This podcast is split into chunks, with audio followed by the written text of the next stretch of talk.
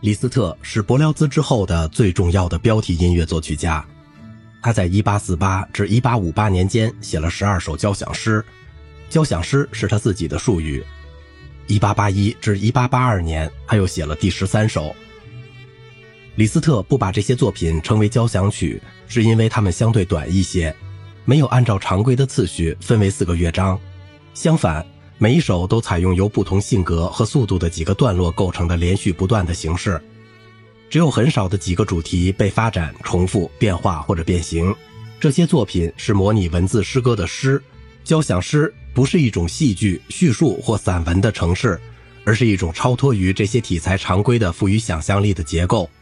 内容和形式可以受到一幅画、一座雕塑、一部戏剧、一首诗、一个场景、一个人物或其他什么东西的启发，但是这个主题被转换成音乐时，无需涉及原作的细节。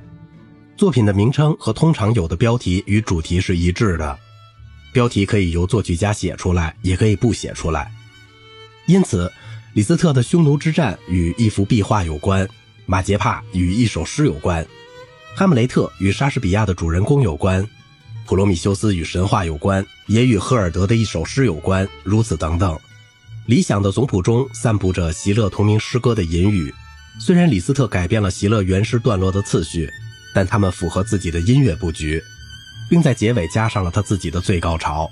李斯特最优秀的交响诗是《奥尔菲斯》和《哈姆雷特》，他们是简明的音乐肖像，起初是作为戏剧演出的序曲。第一首是为格鲁克的歌剧而作，灵感来自卢浮宫中的一件伊特鲁西亚花瓶上描绘阿尔菲斯弹着里拉琴唱歌的情景。第二首是为莎士比亚戏剧而作的序曲，其中充满了心理学上的研究。李斯特的标题和柏辽兹的标题一样，同音乐所叙述的故事无关，而是与他们平行流动的。有几首交响诗是从音乐会序曲发展而来的，其他的是单乐章的，包括了奏鸣曲式的痕迹。以及在标准四乐章的连续中可以找到的情绪与速度的对比。李斯特发明了一种统一作品的方法，即通过一个单独动机来变形，来反映为描绘性标题主题所需的各种情绪。在前奏曲中，他运用了这种方法，在艺术上大获成功。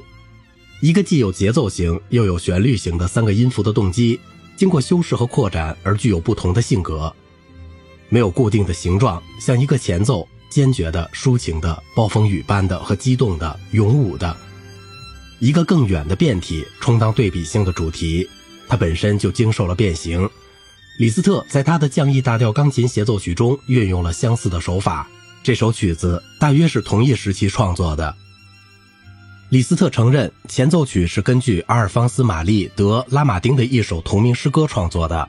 他非常忠实地遵循这首长诗的分段，以反映一系列的情绪。引子有弦乐器和竖琴的拨奏和弦与爬音，暗示一个诗人正在召唤他的手持里拉琴唱歌的缪斯女神。爱情的对人类命运的忧虑和悲观情绪，和平的和田园的，渴望战斗的，返回开始的情绪。李斯特并不打算去表达原诗中的意象和事件，而是创造了一首与之平行的音乐诗歌。在这一过程中，他设法对借自他自己的未完成的作品合唱四元素序曲的音乐进行了改编。交响诗这种题材被一些作曲家继续下来，比如贝德利希·斯梅塔纳《我的祖国》，塞扎尔·弗朗克《普赛奇》，卡米尔·圣桑《奥姆法尔的纺车和死之舞》，和彼得·伊里奇·柴科夫斯基的《弗兰切斯卡·达·里米尼》。李斯特大胆的和弦和半音化的和声，在1854年以后帮助瓦格纳形成了自己的风格。他运用音程和音高的细胞或小组的技巧，在二十世纪产生了预想不到的共鸣。李斯特称为交响曲的作品也是标题性的，他把《浮士德交响曲》献给了柏辽兹。该作包含三个乐章，标题分别是《浮士德》、《格利钦》和《梅菲斯特》，还有一个为男高音独唱和男声合唱而作的末乐章，歌词采用的是歌德这部戏剧结束时的神秘合唱。三个乐章符合古典作品的布局、印子和快板、行板和谐谑曲。浮士德乐章的第一主题使用了李斯特最爱的和弦之一增三和弦，在这里模进下行四个半音音级，以便构成半音阶的所有十二个音。各个主题在各个乐章中互换，并根据标题来变形。